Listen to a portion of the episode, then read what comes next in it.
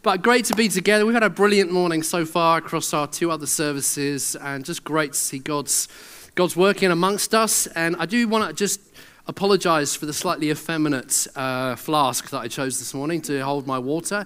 It's the only one I could find. Um, and there's a strange Australian animal on the front. I'm not quite sure what it is. So if you can tell me what it is, you can keep the flask.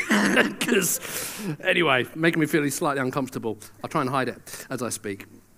All right, well, we're going to get into the Word of God together, and I'm going to invite you to stand because sometimes it's good to enact with our bodies what we believe in our hearts. And so I remember as a, uh, as a, a good schoolboy who went to a Catholic school, every time our teacher would walk in the room, uh, everyone would stand up because they were trying to teach us when someone of authority walks in the room, you honor the person of authority until they tell you to sit down. And so, really, this is what us, this is what we're doing here is saying the Word of God has authority over our lives.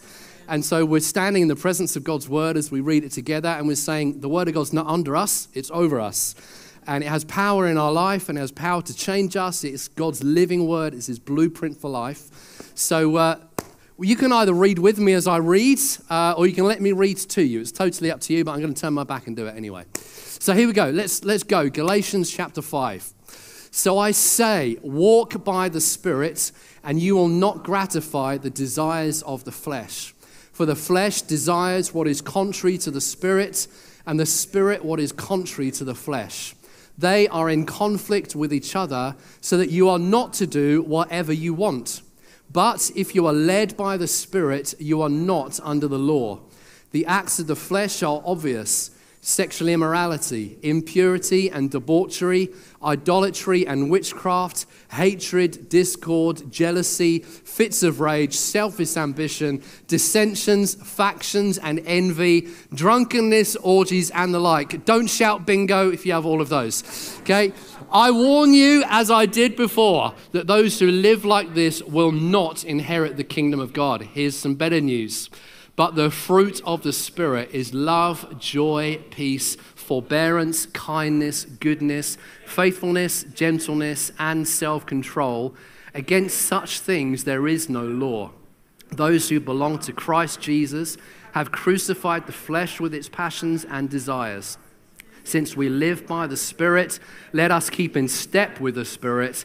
Let us not become conceited, provoking and envying each other. Amen. This is God's word. Let's sit down. Father, we thank you for the word of God.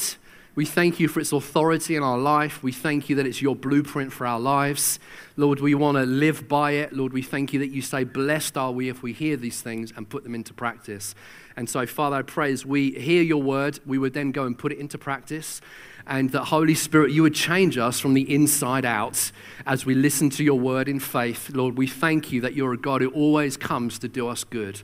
And so I pray today, Lord, uh, whatever uh, part of our journey we're on with you, that you would come today by your Spirit and do us good and make us more like Jesus. Lord, that's our prayer. Make us more like Jesus this morning. Lord, that we, that, we, that we might walk like him in the world, live like him in the world, look like him in the world. In Jesus' name, amen. That boom is just the power of the Spirit that is emanating from me as I talk. So if it disappears, don't worry, the power's still there. Um, let, me, let me start talking to you this morning by drawing your attention to Abraham Lincoln, one of the most famous of all American presidents. And uh, on the 1st of January, 1863, Abraham Lincoln announced what became known as the Emancipation Declaration. And it was probably one of the most famous declarations of freedom that has ever been brought. And on that day, Abraham Lincoln signed in legisla, legisla, how do you say that? In legislation. That's a much easier way of saying it. Thank you. He signed legislation that said the three million people that were still held in slavery across the United States were now free men and women and that they could walk free on that day on the 1st of January. And I know that's good news. That is good news. And I read of one story of one man who, uh, for many years, had been a slave to a master and he drove the coach of his master. And on that day, on the 1st of January, when he heard Abraham Lincoln's statement, he thought to himself, I am free. And it said he put on his best coat, put on his best watch, put on his best shoes, went to see his master and said, Master, you can drive your own coach from now on. And he walked out the door into his freedom. But what's interesting about that day in history is that although 3 million people were announced as free, only 20,000 actually walked free on that day. And it actually took many years for that declaration of freedom to be turned into a lifestyle of freedom for many people that had lived under slavery. How many of you understand that just because you're declared free doesn't necessarily mean that you live free? One American author said this We must be free not because we claim freedom, but because we practice it. Because we practice it. And so, as we come to our passage in Galatians this morning, Paul has got exactly the same concern for the Galatians because up till this point he has been saying, listen, you are free because of Jesus. He has set you free. What he's done at the cross is enough for you. Just believe in it and you're free. You don't need your religious works, you don't need all that stuff you used to trust in. Belief in Jesus, faith in Jesus, you're free. That's his big declaration. But he has a concern, and the concern is that although you're free, you still seem like you're living like slaves. Why are you still living in the ways that you used to? We read there, it said, You are still being conceited and envious towards one another. Earlier on in chapter 5, it says, Why are you still biting and devouring one another? So Paul has this concern that although I've told you you're free, you don't really behave like free people yet. You're still doing the things that you used to do. Freedom hasn't resulted in freedom in your life and behavior. Because let's just go back to the previous slide, just real quick. Because really, all that Paul has been preaching over uh, uh the course of this letter to the Galatians has been leading to chapter 5. Chapter 5 is like the crescendo. It's like, I've been building up to this point, and here's the good news. Chapter 5, verse 1 It is for freedom that Christ has set you free. That's the good news of the gospel. If Christ sets you free, you are free indeed. And so he's been leading to this point, and as if to emphasize it, he repeats it in chapter 5, verse 13 You, my brothers and sisters, were called to be free. This is his, this is his emancipation declaration. You are free because of Jesus. But he's concerned because in both of these verses, he immediately follows them by saying, But I've got a concern for you. And here's what it says. Let's skip to not the next slide, but the one after. He says in, in chapter 5, verse 1 it's for freedom that Christ has set us free. Therefore, don't be enslaved by a yoke of slavery. That, that, that word literally means don't be caught like a rabbit in a trap. That's kind of how that's meant to read. And, and really, there, Paul is saying that there's a problem of legalism where now you're free because of Jesus, you still do religious works as a way of somehow trying to impress God still. And Paul's like, but God's not impressed by that stuff. All you need is Jesus. So don't be enslaved again. Don't be caught like a rabbit in the old trap of religious rules and legalism and following the law as if somehow that makes you more acceptable to God. So don't be enslaved here. But then, equally, in verse 13, he says there's also another trap. He says, You, my brothers and sisters, were called to be free. So do not use your freedom to indulge the flesh. He's saying there's, there's an opposite problem as well. It's, and it's this because I'm now free in Jesus, not by works, but just by grace, means that I can now live however the heck I want. And Paul's like, no, that is equally just a symptom that you're still living like a slave. Jesus has freed you. You're free indeed. So don't veer off to the left into legalism and religious rules, but neither veer off to the right where you think, now I'm free. I don't need to please God. I can live however I want because He's freed me by grace. I can do whatever I like. Paul's like, no, no, no, no. If that's how you think and if that's how you behave, you're still living like functional slaves. But he's like, Christ has set you free by grace alone.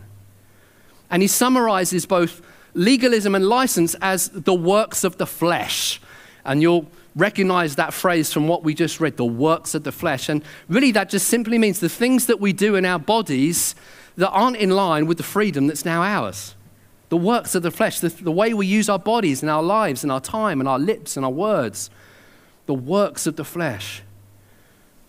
And so I guess a question for us at the start of the new year is which of these do you struggle with more? Is it legalism or is it license? Is it the tendency to think, well, if I go to church every week and if I fast and I pray and I give my money and I serve the poor, then somehow I'm more acceptable to God because I do those things? Is that your issue? You know, maybe even just during this 21 days of prayer and fasting, maybe some of us come with the attitude of, well, I'm fasting, so that means I'm kind of more ahead of the queue than others. You know, God's listening to me more than others because I am just slightly more acceptable than her because she's not fasting as much as I am. Is that how you think? You think your works somehow make you more acceptable to God? They're not. It doesn't impress him that much. There is one person that he is completely impressed with, and his name is Jesus. And you are saved because your life is hidden in Christ. So that means it doesn't matter how many religious works you do, you can't impress him more than he's already impressed with you because you're in Christ. So is your problem legalism? Or is it more license where you think, well, I'm free, and if, if it, I'm free by grace, that means that I can do whatever I want. And Jesus still loves me. And I'm still forgiven. I'm still going to get into heaven. And so I can just make my own rules up. I don't have to obey what's in the Word of God anymore. I can just, I can live, I can like be in Christ, but still be in the world. So I can do whatever I want. Maybe that's more your problem. Which is it? And so in our passage, what Paul is trying to do is say, listen, I'm going to give you the answer, the solution into either of these dead end cul de sacs where we act like slaves still. And here's his answer. He puts it in three different ways that are very similar. Verse 16, he says, Walk by the Spirit, and you won't gratify the desires of the flesh. Verse 18, be led by the Spirit. And then in verse 25, keep in step with the Spirit. So this is how you live a godly life, is you walk by the Spirit. So let's dive into that. Is everyone okay?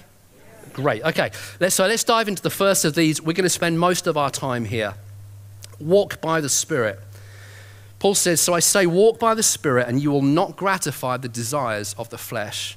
For the flesh desires what is contrary to the Spirit, and the Spirit what is contrary to the flesh.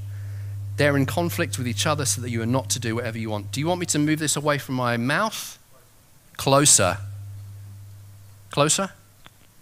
Closer. Close is good. That's good actually because it illustrates my next point. So Vaughn and I are working in team on this particular issue. So this is, this is excellent. Is that okay? Perfect. Thank you. Can we just give it up for our amazing tech team at the back, like who do such an amazing job? So here's, here's Paul's first point. There are these two cul-de-sacs, these two kind of different concerns. How do you stay out of them? And he says, here's how you stay out of it. Walk by the Spirit. Walk by the Spirit. And really what he's saying here is that the way that we live a godly life is that you build a relationship with Jesus. That's good, isn't it? It's so simple. How, how, do you live out of the cul-de-sac of sin and doing stuff that, that you used to do in your old life? Well, you just, you build a relationship with Jesus. You become a friend of God. You walk in friendship with him. You walk by the Spirit. And, and this is a phrase that occurs all the way through the scriptures. It's like a pop-up phrase. People who walked with God. Um, now, before we go to the next slide, I made this mistake in first service because I gave the answer before I gave the question. And so here's the question How many people here know who the first person in Scripture who was ever described as walking with God? Enoch, I heard it from over here. Prize goes to this section because you will you get like an associated prize because you're sitting in the same section. Okay? Enoch is the first person in Scripture who's ever described as having walked with God. And here's what it says in Genesis chapter 5 it says, When Enoch was 65 years old, he became the father of Methuselah. And after the birth of Methuselah, Enoch lived in close fellowship with God for 300 years. I know. And he had other sons and daughters. Enoch lived 365 years walking in close fellowship with God, and then one day he disappeared because God took him. Isn't that amazing? And I love how Hebrews 11 kind of describes this, that it catalogs heroes and heroines of the faith, and it includes Enoch, and it says this Hebrews 11 5. It was by faith that Enoch was taken up to heaven without dying. He disappeared because God took him. For before he was taken up, he was known as a person who pleased God.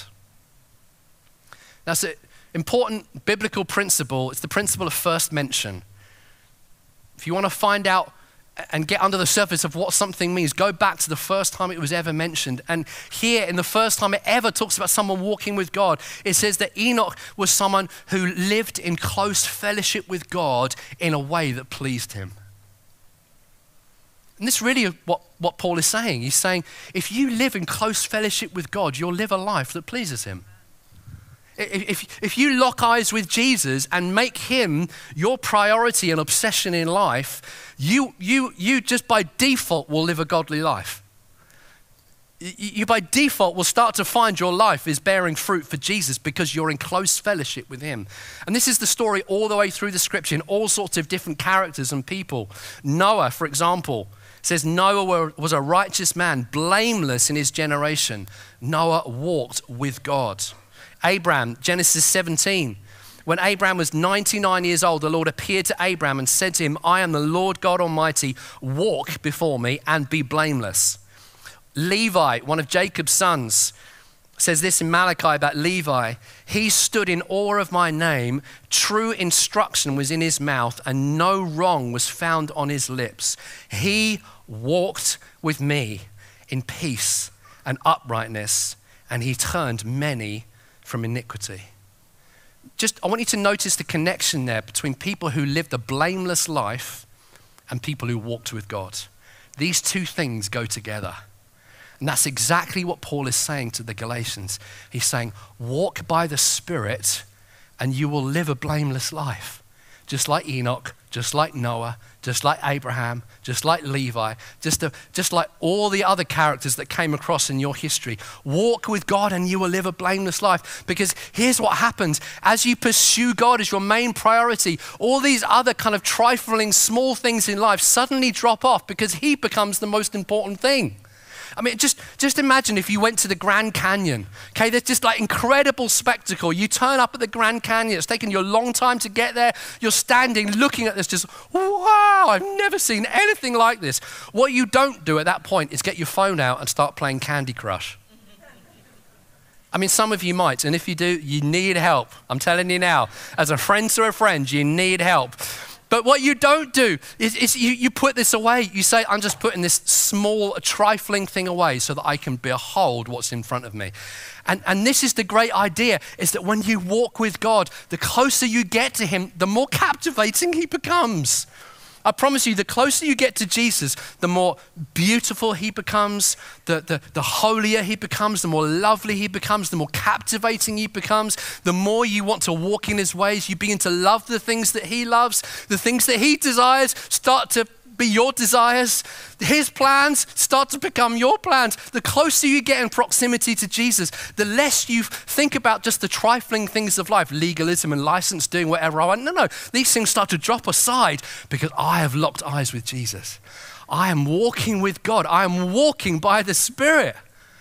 And what happens by default is you start to live a blameless life. You start to live a godly life and you start to live in the freedom that Christ bought for you at the cross. That's what Paul is saying.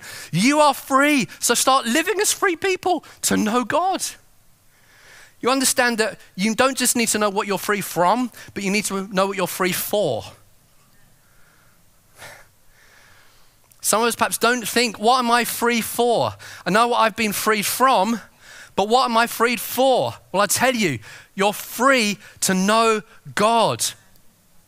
And that is the great purpose of your life and my life. You are free to know God. And without that purpose, you can actually live in freedom, but live an absolutely boring, purposeless life because you're still rushing around after all the things that you used to. And actually, Jesus is like, I have bought you as a price. Now know me. This is the big idea to know God. See, walking is not passive. When you're walking towards someone, you're walking away from something else. And that's the idea here. Paul is saying, I want you to become Christian hedonists. Okay, I want you to find your greatest joy in God. You understand that's the best antidote to sin is to find your joy in Jesus. Like become ecstatically happy because of Jesus. And you, you, you'll think about sin a lot less. You'll struggle with sin a lot less if you become ecstatically happy in Jesus. Because when you walk towards Him, you're walking away from something else. Some of you are like, well, I'm just really struggling with this issue in my life and I can't break this habit. Here's the answer walk by the Spirit. Walk by the Spirit. You know, you understand that at the heart of the universe is a God who is highly relational. Father, Son, and Holy Spirit in perpetual fellowship and union. They've always been talking to one another since eternity past. And that He's invited you into relationship with Him. And that's why, why sin is not so much a matter of breaking the rules as it is breaking someone's heart, because He's a relational God. Do you understand? If you think of sin as breaking the rules, you have substituted a lesser thing for a much greater thing sin is actually breaking someone's heart. Imagine if I was walking along the road with my wife of 26 years. I love my wife so much. Can you imagine if I'm walking along the roads and an attractive lady walks past and I kind of take a second look and then a third look and I'm still holding Carol's hand. You know, we're still married, but I'm looking, I'm looking, I'm looking. What would happen in that situation? Well, firstly, I'd get the fivefold ministry from my wife quite rightly so. Let me tell you, that, that decision, if I was to do that as someone who's connected and joined and married to a woman that I love, if I was to make the decision in that moment to pursue something else, someone else, that's not only morally bankrupt, it's relationally suicidal. You understand? That decision is not just a decision about rules, it's a decision about love. Do you understand? So, our, our relationship to things like sin and legalism and license, these are decisions of love. They're decisions I've chosen to walk with God because I love Him. And so, therefore, I constrain these other desires that the enemy will try and throw my way. I constrain them and I say, I am looking at Jesus.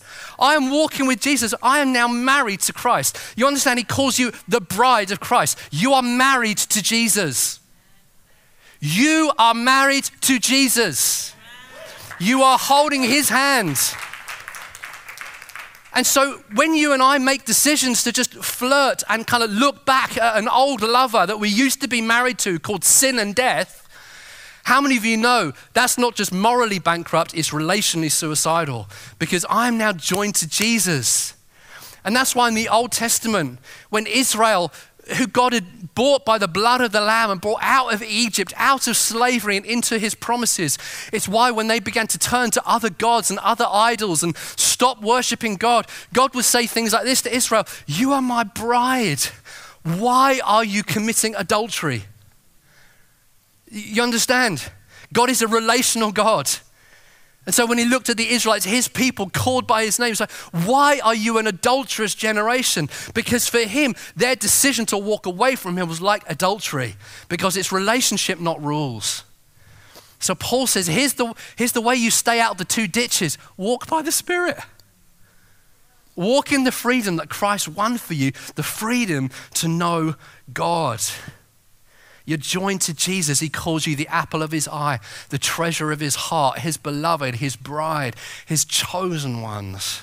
You're joined to Jesus. It's the most beautiful, wonderful, mysterious, spectacular thing in the world. You're joined to Jesus. And you're, and you're going to spend all eternity pressing into your relationship with Jesus. If you don't like knowing him here, you're not going to like heaven. I'm serious because heaven's all about knowing Jesus. You, you realize that, right? Heaven's not just a route to health, wealth, and prosperity. It's, it's the route to something much better and more important, which is you're going to know Jesus perfectly. You're going to know him just as you're fully known. Now we see in a glass dimly, but then we'll see face to face. Knowing Jesus is the main event. What does this mean for our lives? Well, it means that we, we prioritize knowing Christ. How do we do that? Well, just cultivate a life where you walk and talk with Jesus. Spend time with Jesus. Get to know Jesus. Press into that as a priority. Learn to bare your heart to Jesus. Talk to Him. Open up yourself to Him and allow His influence in your life. You know, I remember the, the, the first time this really clicked for me as a 15 year old, and I just had my first heartbreak. Anyone remember their first heartbreak, that first like teenage crush, where you think literally the world is ending? No one has ever felt the kind of pain that I'm feeling right now. I, I don't know if I'm ever going to recover. Remember that feeling? Well, I had that one, one summer as a 15 year old. And I remember we went on a holiday as a family, and the heartbreak had just happened. And I was walk, I, I, just went for a walk every day in the cornfields behind the place where we were staying. And I would literally, I'm sure I, I bored God to tears because every day my prayer was the same Jesus, I'm so sad. Make her change her mind. Please make a change of mind, God. Where are you? You know, it was that every day, just teenage anxiety and pain. And, you know, I'm sure God was bored. I, no, actually, I don't think he was. I don't think he was because actually, what I got out of those two weeks was something much better than the thing that I thought I needed. I got a close relationship with Jesus where I began to talk to him not just as a savior, but as a friend. And he began to get the real me, the real heart. God, this is how I'm feeling. I need you in my life. And that has stayed with me for the next 25, 30 years. Find how to get that place in your life where you walk and talk with Jesus, where you read his word as an invitation into friendship with him. Let's look at the last two points. And as I say, we're going to do these very, very quickly. Paul goes on, he says, if you're led by the Spirit, you're not under the law. And this really flows out of all that he's been saying. He's saying, because when you walk with the Spirit, you'll find that the Spirit starts to lead you. He starts to lead you in his ways. He leads you into green pastures for his name's sake. And so you're no longer just living as an orphan, trying to make up the rules yourself and your own strength, but you've got someone who is leading you forward. That's incredibly good news because the Holy Spirit always leads you into fruitfulness. He always leads you into green pastures, even if at the time it doesn't feel like a green pasture. How many of you understand even a wilderness season can become one of the most important seasons in your life if you find Christ there? You're being led by the Spirit, which means nothing's wasted in God. Even your hardest experiences, when they're brought into the presence of Jesus, He can turn all things for our good. All things for our good because we're being led by the Spirit. And what, it, what, it, um, what John Piper says about this, he says really helpful. He says, Paul could have said, if you follow the Spirit, you're not under law. It would have been true. But in using the passive voice, if you are led, he emphasizes the Spirit's work, not ours. The Spirit is not a leader like a pace car in the Daytona 500, but he's a leader like a locomotive on a train. We do not follow in our strength, but we are led by his power. So, walk in the Spirit means stay hooked up to the divine source of power and go wherever He leads. Remember the question we're answering how do you stay out of legalism and license? Be led by the Spirit. And then, lastly, Paul holds up a mirror, and at the start, it's a pretty ugly mirror. And he says, Let me show you the difference between those that decide to live in the flesh, legalism or license, and those who choose to keep in step with the Spirit. Let's go to the next slide real quickly. He begins to give us a bit of a horror show of a list. And these, these Paul says, are the fruit of those who don't walk with God. And he's talking about Christians. He's like, it's possible as a Christian to have heard God's great freedom declaration, but still produce this kind of fruit. And he says, you produce it by choosing not to actually walk with God in friendship. These are the natural consequences. You know, we start to think things like, well, what does it matter if I sleep with my girlfriend or boyfriend before we're married? What does it matter? Who cares? I'm free. I can do what I want. You know, this was written 2,000 years ago. You know, Paul wasn't as enlightened as we are today. I can, I can surely make up the rules of what sexual immorality looks like. Who cares? Well, there is someone who cares, and he's called God, and He's given you a blueprint for life. And we've probably all seen what happens when we choose to make decisions to please ourselves and the ripple that has in the world around us. Paul says these things are like, they're the wrong kind of fruit in our lives. And they're the fruit of choosing not to walk by the Spirit, but instead to do whatever the heck you want.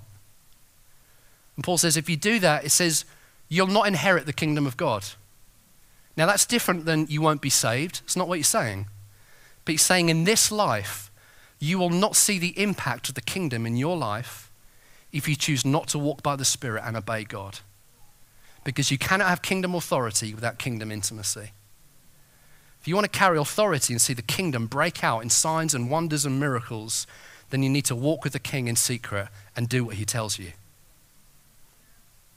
And Paul is saying these are the wrong kinds of fruit, but they're the fruit of people who don't actually walk with the Spirit. But thankfully, he ends on a much more encouraging note. Let's go to the nice tree picture. There we go. That's a happier place to be, isn't it? The, the fruit of the Spirit is love, joy, peace, etc., etc. Beautiful, beautiful fruit. And Paul is saying, listen, this is your natural habitat now. Now that you're joined with Jesus, this, this is the natural fruit that you bear in your life. This is who you naturally are now because you're planted in fertile soil called Jesus. And again, the emphasis here is, is not on us producing these things, these are the fruit of the Holy Spirit. Okay, this is what He's like. Do you understand the difference? It's not just me turning the handle and trying to become more loving. No, no, no. I walk with God and He is effortlessly fruitful in all of these ways. And by osmosis, when I'm connected to Him, I become like these things. Do you understand the difference? The emphasis is on his work, not mine. You know, I, I finished with this story because I uh, got given a, an apple tree to plant in my garden. And if there's an opposite of green fingers, I have it. I kill every, every living thing that I plant, I kill. So I, I planted this apple tree in my garden thinking from the start, this will bear no fruit because I planted it. And lo and behold, one year in, it started to produce apples. Because that's what an apple tree does. It just produces the right kind of fruit because by nature, that's what it is. And Paul is saying, by nature, you are now in Christ. You're connected to someone who is always fruitful. And that's why Jesus says, Abide in me, I'll abide in you, and you will bear much fruit to the Father's glory. And this is the gospel. Paul says, You're free. Live then as free people to know God. Let's pray together, shall we?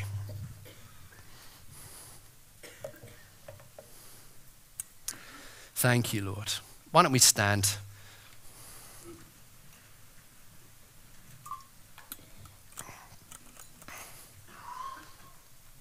We're going to have a very quick moment of response. Listen, if you're here and this year you want to make knowing Jesus just your number one pursuit, then I just want you to lift your hands where you are, just in response to Him. He sees, He knows.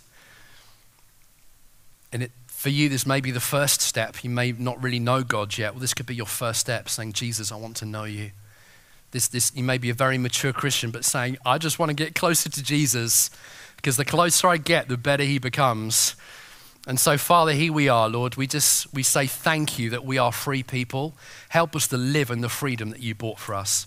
God, help us to stay out of the ditches of legalism and license, Lord, because we're people that walk by the Spirit. We walk with God. Lord, how amazing to, to, to be like an Enoch who so walked closely with you that you couldn't do without him anymore.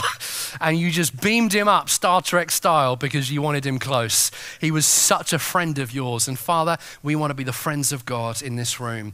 And we want to just produce the fruit of the kingdom because we're those that pursue the King. And so, Father, we just say, help us this year to walk closely with you.